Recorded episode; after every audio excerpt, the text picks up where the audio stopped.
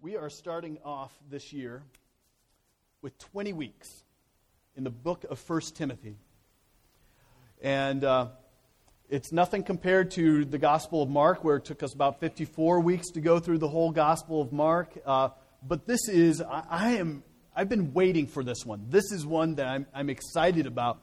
And many people, when they think of, if you know much about 1 Timothy, it is Paul's letter to um, a young man that he discipled. He brought to Christ, he discipled him, and now is a pastor in the church in Ephesus. And many people, if they read through the book, book the, oh my gracious, the epistle of 1 Timothy, they, they read it and they go, ugh, this is a book about church order, how things are to be structured. You do this, you do this, you do this. this is, if you do these things in a church, everything's going to be hunky dory and absolutely perfect. You're going to have a perfect church. Reality, this is a book that talks about living out the gospel. And Paul, as a spiritual father, is saying, Timothy, my true son in the faith, fight the good fight. Guard the deposit that has been given to you. Guard the, the gospel, the good news of Jesus Christ, and stick to it.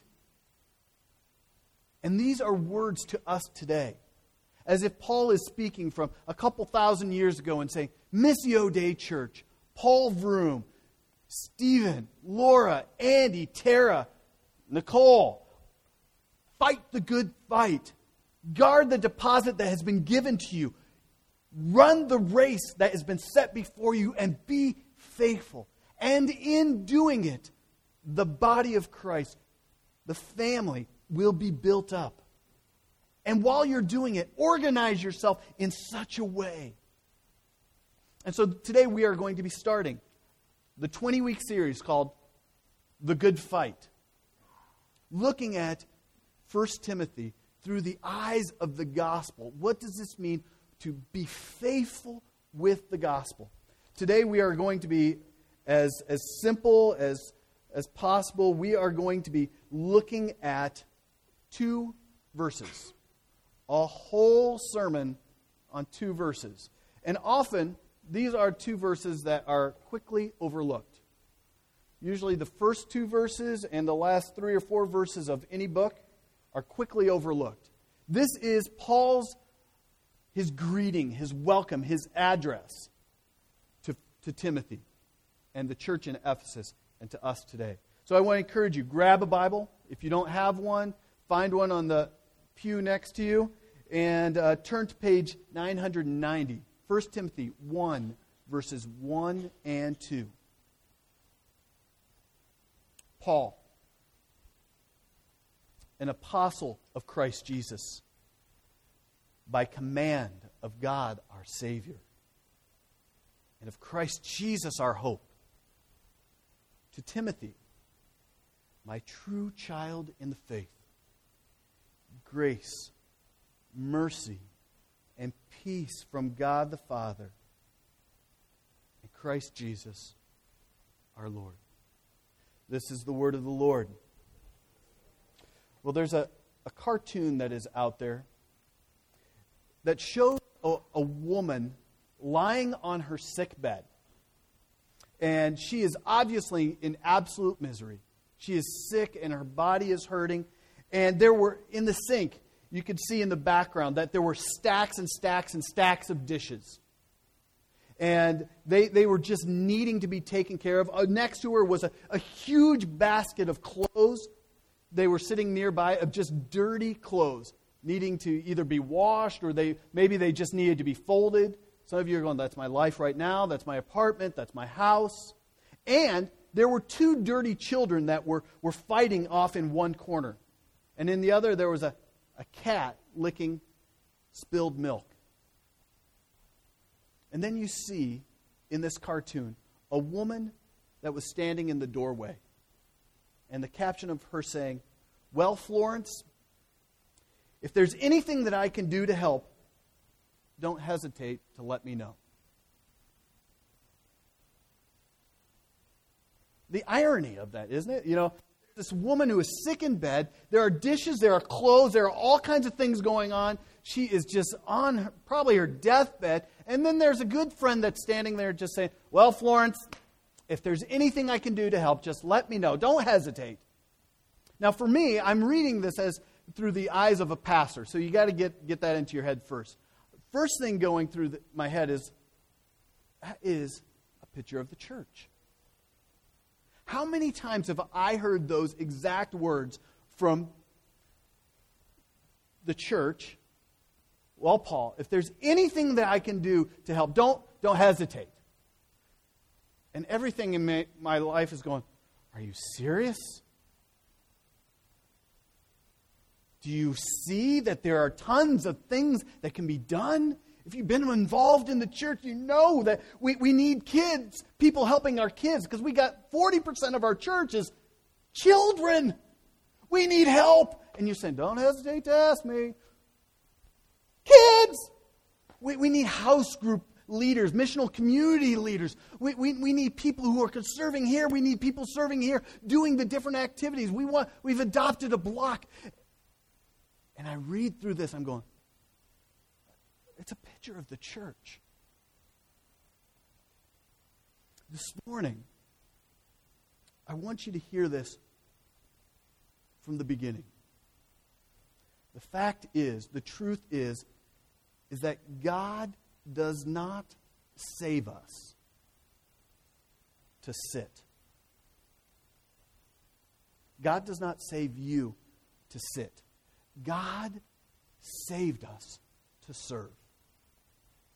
He, he, he saved you. He shed his blood. He gave his, his very, his, sent his son to die on the cross, and he sent his son serving by shedding his blood, giving his all to save us. Not so that we can just sit and enjoy a great service, hear a pastor preach about a cartoon He called, saved us to serve. Just as there's no such thing as a non functioning member of the human body, so there's no such thing as a non functioning member of the body of Christ. If God has saved you this morning from your sin, He has called you to serve Him in some way in accordance to your gifts and your abilities. And what so often happens is you hear this, this truth being taught. And so what do you do? You take a stab. It's like, I'm going to serve here. I'll get involved in the children's ministry. I'm going to try leading worship. I'm going to try doing this. I'm going to serve here. I'm going to do these things. And very quickly you find out what? Oh, it's a disaster. It's not everything that I thought it was going to be. I thought working with kids was going to be a lot of fun and that they're all going to come to Jesus Christ at an early age. We're going to have fun playing Lego back there and we're going to open up the Bible story and we're going to share this and they're all going to be very content and listen and they're going to learn how to pray at a very early age and this is all going to be really neat and wonderful. And then what do you do? You find out quickly that the schedule is all screwed up. That the person that you thought you were going to serve with never shows up or is always late. You're short on snacks because extra kids came. You, very quickly find out that the small group that you're called to lead is nothing but an absolute emotional mess because you're so healthy. And, and you're going, but I signed up to serve God. Why? And I call, I'm called to serve His people. I love. What am I? What am I doing? This is an absolute mess. And the people that I'm serving, they're nothing but critical. They're, sometimes they're just downright mean. Right? Have you ever had that experience with church? They're mean? John's going to preach next week. So, you thought that serving God was would be a, a kind of fun thing, but you dis- discovered that it's, it's fun like war is fun. Oh Lord, what have I done? I've signed up to do this. Timothy found himself there. Timothy found himself there. He, he had been a teenager in a home where his father was not a believer, but his mother was uh, a Jewish woman who taught him the scriptures. He lived in the town of Lystra. And it happened that one time Paul came into the town of Lystra and he shared the gospel. Pr- proudly stood up in front of everyone, shared the gospel, the good news of Jesus Christ. And what happened? People responded. But at the same time, people responded positively and negatively. They responded negatively in such a way that they stoned him, dragged him out of town, hoping that he would die, that he would be dead. And what did Paul do? He got up after a while, walked back into town, and left the next day for his next part of his missionary journey.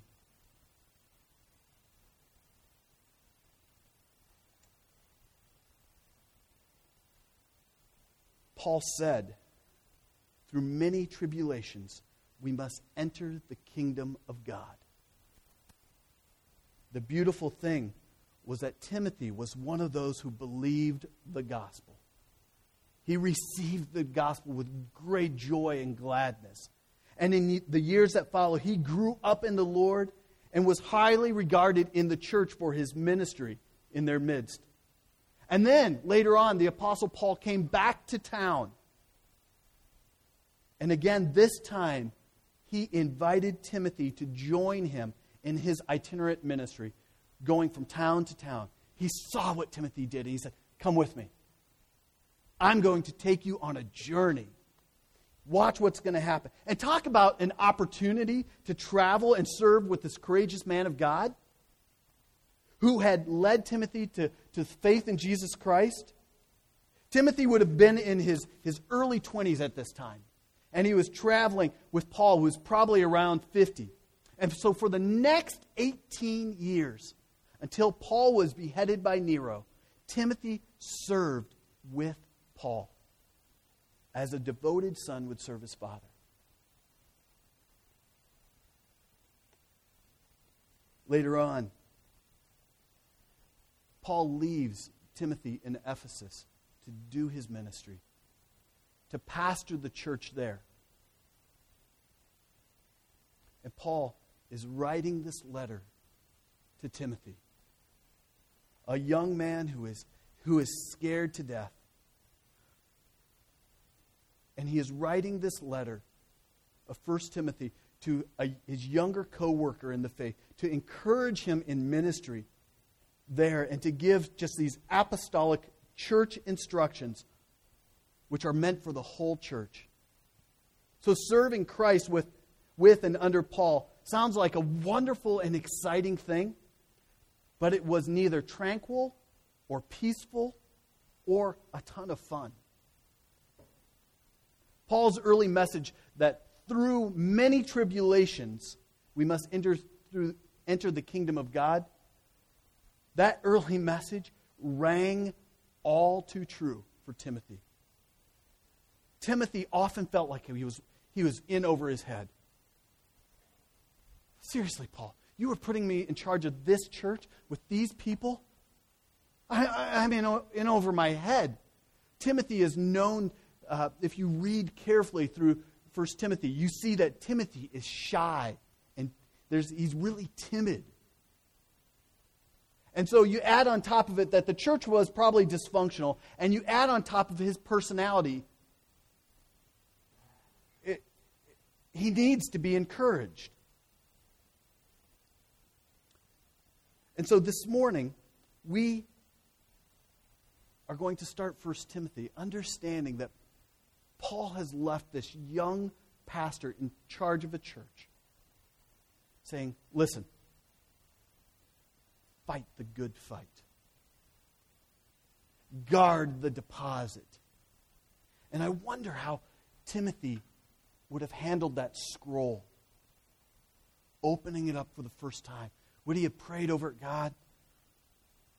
May this be the miracle scroll that changes the course of ministry here in Ephesus. God, would this be the scroll that calls me to another church? What is it? And he opens it. And one of the very first things that he opens up and reads is Paul's address to him.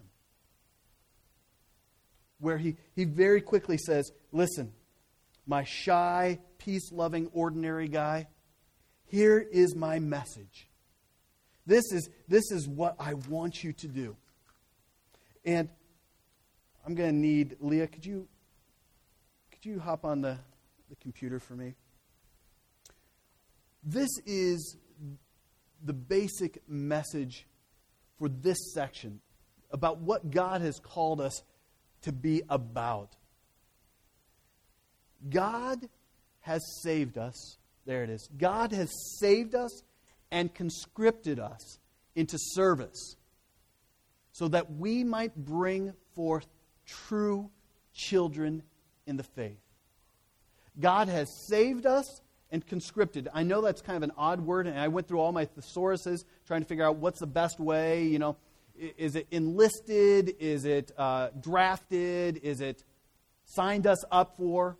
But this idea of conscripted is this idea of a soldier signing up for something. God saved us and signed us up for service.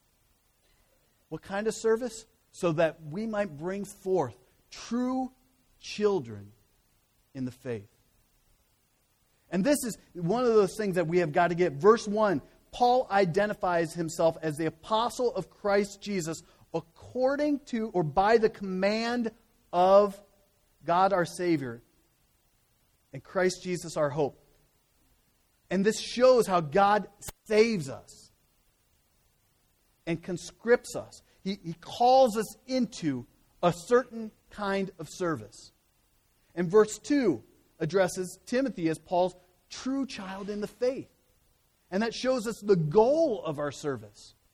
Our goal of serving together as a church is to reproduce ourselves spiritually, as Paul had done with Timothy.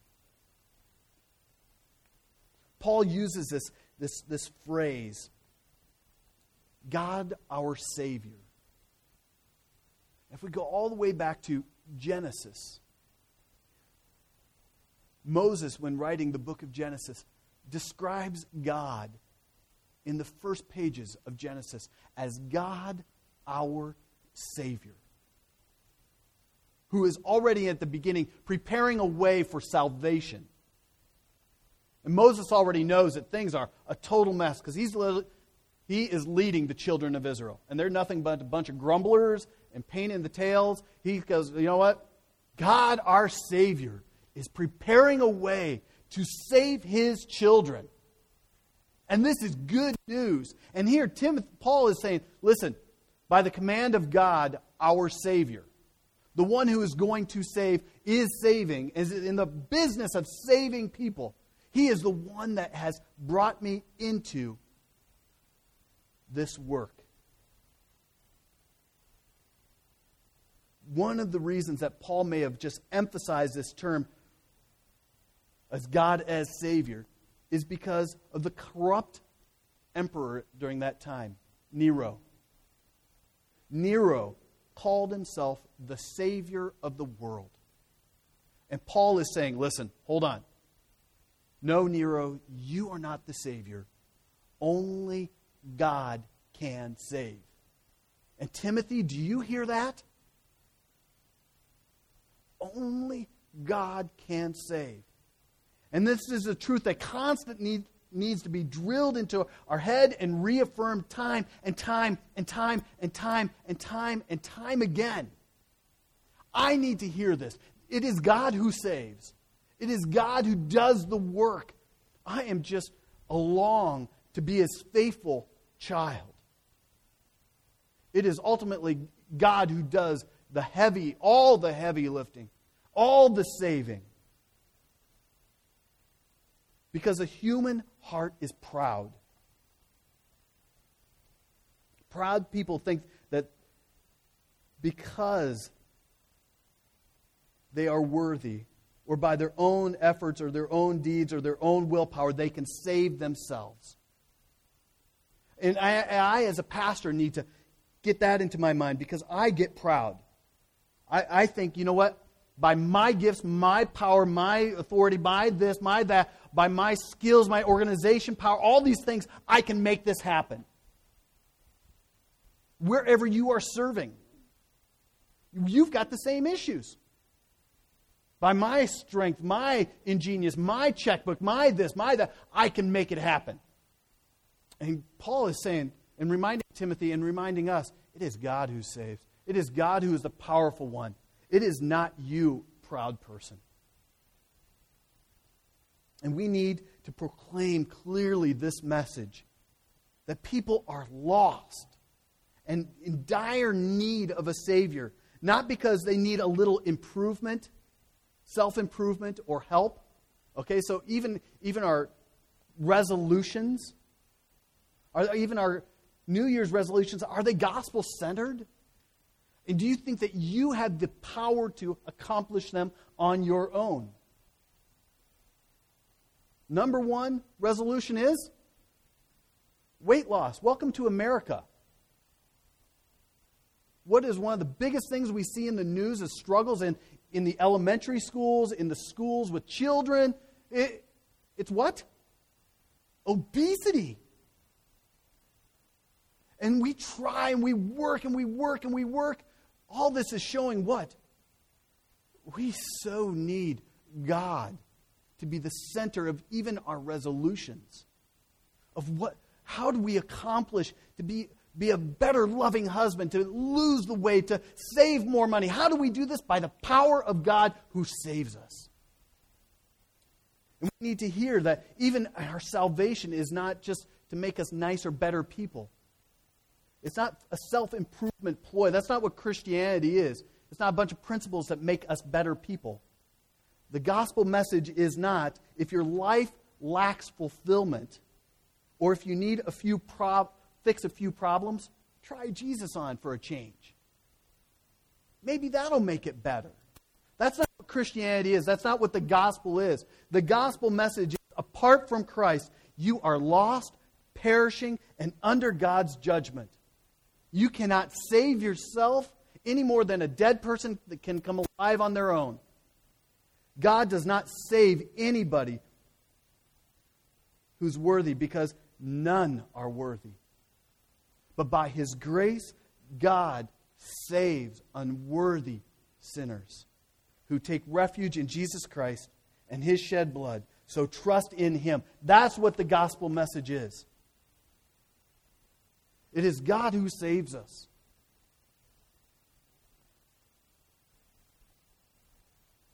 But he goes on to say that God has conscripted those that he has saved into service. If God has saved you from his judgment, the judgment that you so deserved, then you are not your own. You have been bought with a price. The precious blood of Jesus Christ, and you are under his orders. Sit in that for a little bit. You, you are not your own. If you are a, a believer in Jesus Christ, you have accepted his free gift of grace, which has been given to you through the blood of Jesus Christ. You are not your own. You've been saved by grace. And therefore, you are under His rule, His reign. even Paul, Paul did not dream up this idea of, hey, I, I think I'm going to sign up to be an apostle. You know, he didn't, he didn't go into his local uh, job service place and take a bunch of aptitude tests. He didn't take all these, you know, things that, you know, think about high school all these placement things and that tell you, oh, you should be a teacher, or oh, you should be a social worker, or you should be a welder, or you should be a this. Paul didn't go into and take up tests and say, oh, you should be an apostle. But what does it say? He was an apostle by the command of God, our Savior.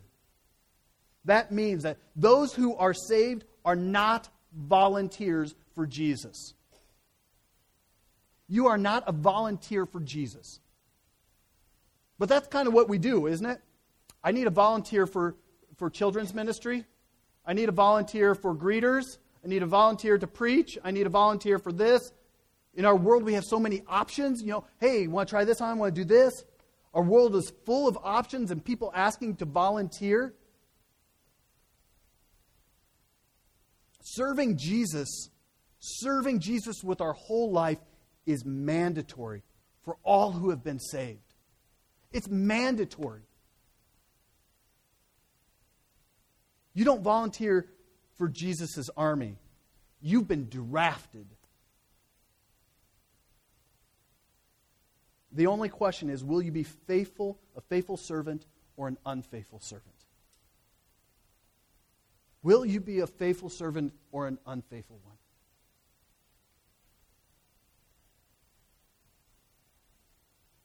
God hasn't saved anybody. If you're a believer in Jesus Christ, He hasn't saved you to sit. He saved you to serve. So every person that God saves is conscripted into serving Him according to how God has gifted him. God has gifted every man, every woman, and child who is a believer in him, who has been saved by him, for service. And here, here's, here's my hard words for New Year's. If you are not serving the body of Christ, if you are not serving him, something is wrong. If you show up Sunday after Sunday after Sunday, or you say, you know what, I, I only can serve once a month. Really? Are you serious? I, I, I, my life is just so busy. I can only give this much time to Jesus.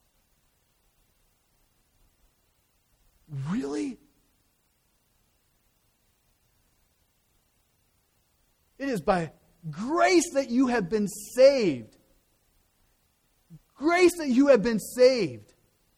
And there is a natural response to do what? To serve out of gratitude. Uh, Lord, how can I give you more? Whether it be on a Sunday morning, serving a kids' ministry, whatever in here, or whether it is out in the workplace and you are serving Jesus Christ with your whole life. You are serving Him because by grace you've been saved. And therefore, you will serve the risen King with your entire life. Everything about me is about serving my Lord and my Savior. And He has commanded me into service. Everything about me is about serving Jesus. Everything. With my finances, with my time, with my sexuality, with my workplace, with all this. It's all about serving Jesus and giving Him my fullest and my best. If you're just sitting in your Christianity, you and Jesus need to do a lot of time together.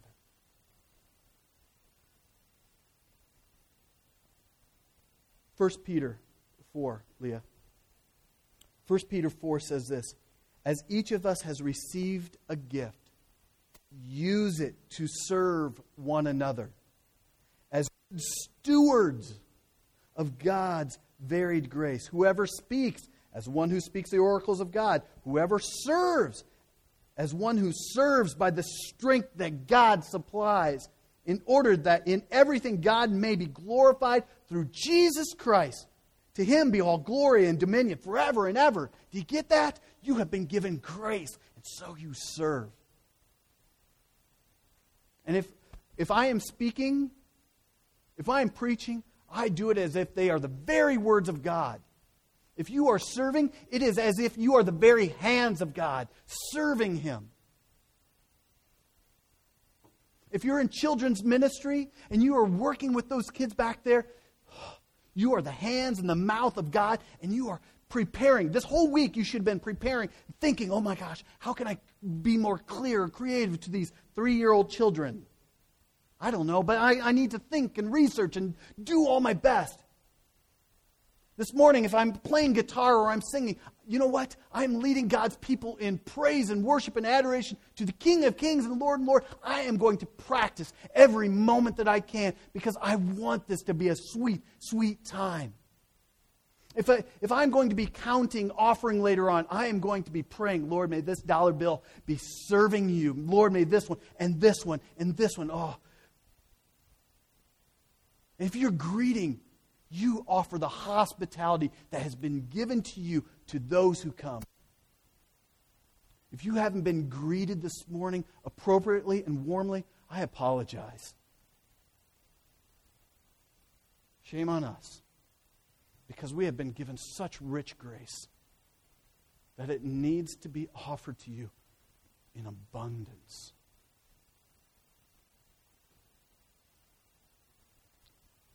I should just say amen and go home. But Timothy was prone to discouragement.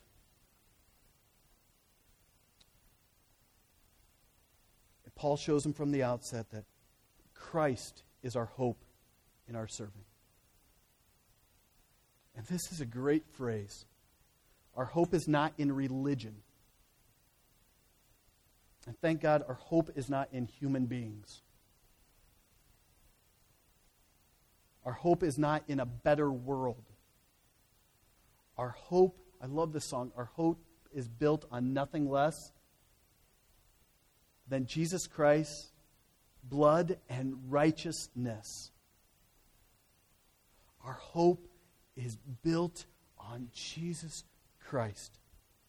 And it's a certain kind of hope that rests on the resurrected Christ, whose bodily resurrection from the grave is attested, an attested fact in history. Our hope believes in the reigning Christ, seated at the right hand of God, far above all rules and reigns, all earthly things. He's above it all. Our hope waits for the returning Christ.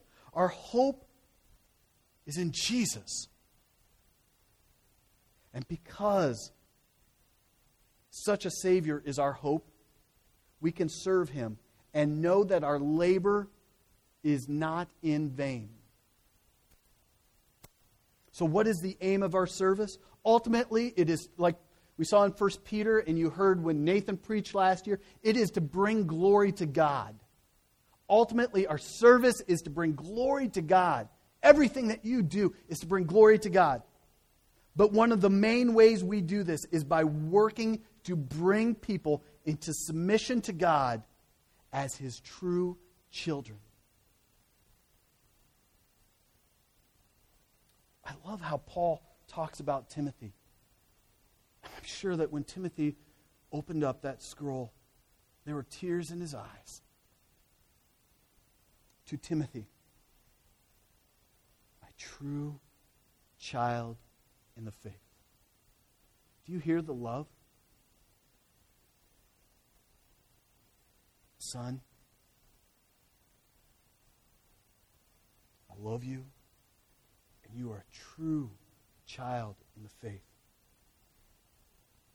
And this word true points to the genuineness of Timothy's conversion.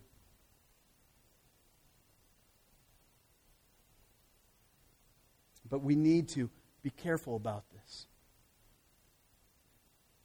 Paul had written to the church in Galatia, and he had written to the church in Corinth about their faith. And he had hard words to them. Very hard words. And we see in, in 2 Corinthians, why don't you, 2 Corinthians, Paul says this to the church examine yourselves. Examine yourselves to see whether you are in the faith. Examine yourselves. Those are hard words. And if I, if I would come up to you and just say, you know what, Lisa, I, I really need to ex- you to examine yourself and see whether you're truly in the faith,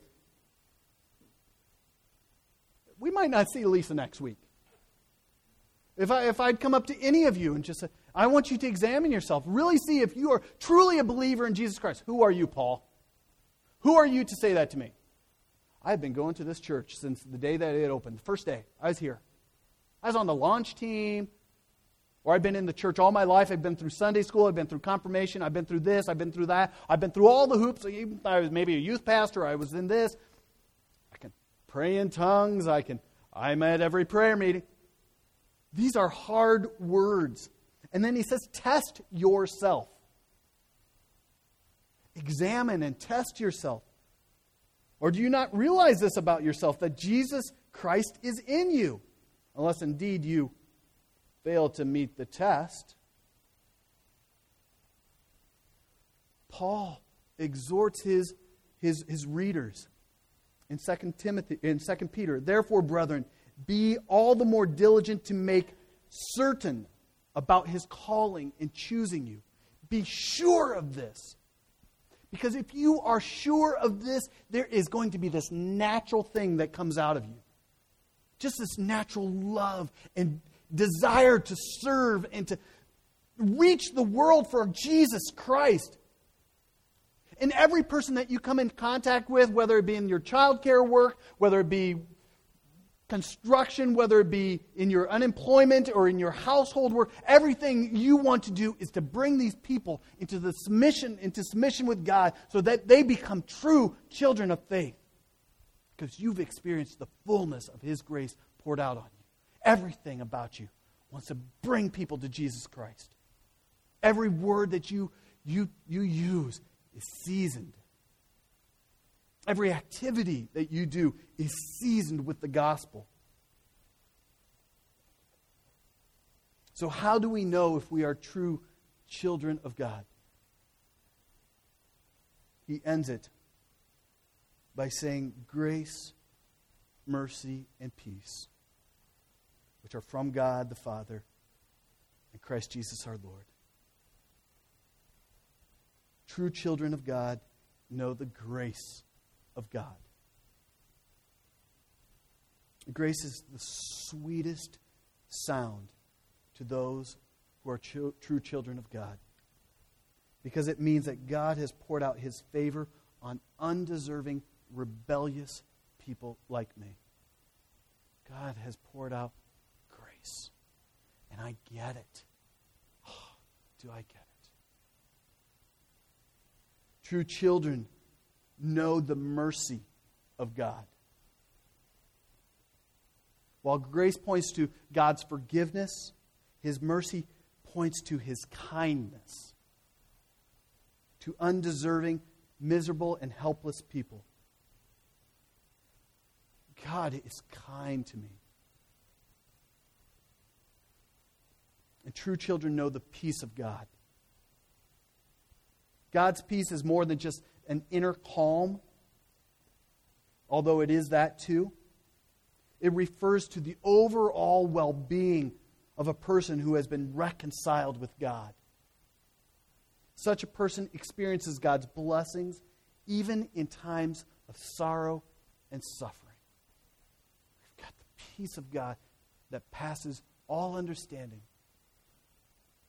Even in times of at the funeral,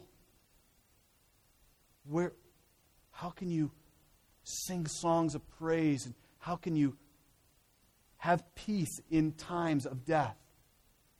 Because I have the peace of God. And true children know God as Father. The Bible reveals God as a kind, caring, loving Father to his children.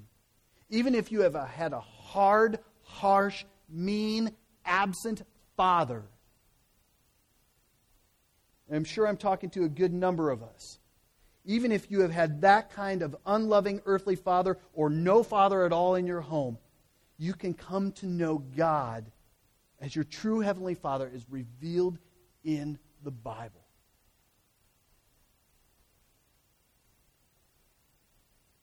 And lastly, true children know Christ Jesus as Lord. There's a, some of us tried to make this distinction between uh, Christ as Savior and Christ as Lord. He is Savior and Lord together at one time. He is clearly both Savior and Lord. And if you're not living each day yielding to Jesus Christ as your Lord, you ought to question whether or not he is truly your Savior.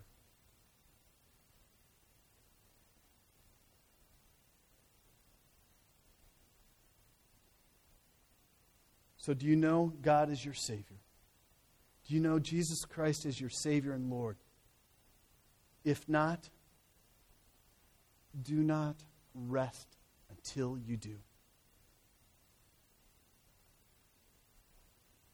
If so, if you do, then you know that He has saved you to serve. And the aim of that service is to bring Him glory by becoming His true child in faith and bringing others to Him to become His true children in the faith, as Paul did with Timothy. Missio Dei Church, I am not going to lead a volunteer campaign to serve our risen Lord. That's a bunch of junk. I'm not going to put out a bunch of sign up sheets and say, come on, we need help here, we need help here. As grace has been poured out to you, you need to respond fully to His grace by serving Him and not sitting. You need to serve Him in a multitude of different ways.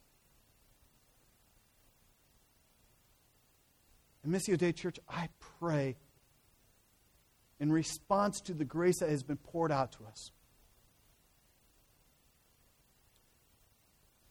That we see true children of the faith, new true children of the faith. Because of your service. So, at home wholesale, Camp Manitoqua, the substitute teaching that you do, internship, pass on Todd, chiropractic, principal, teaching, social work ish kind of stuff, schooling, all, whatever it is that God has is called you in, that every opportunity you are, your words are seasoned because you, the grace has been poured out to you, and you need to serve people, and you need to bring them into relation, a deeper relationship with Jesus Christ. You need to introduce them to Jesus Christ. Whatever you do, man, you need, because this is so sweet, this Jesus thing, this relationship, you need to understand who God is.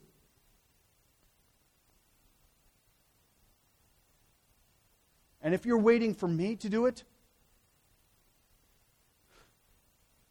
I'm waiting for you. We are the body of Christ. By his command. Not mine. His command. I'm done. Let's pray.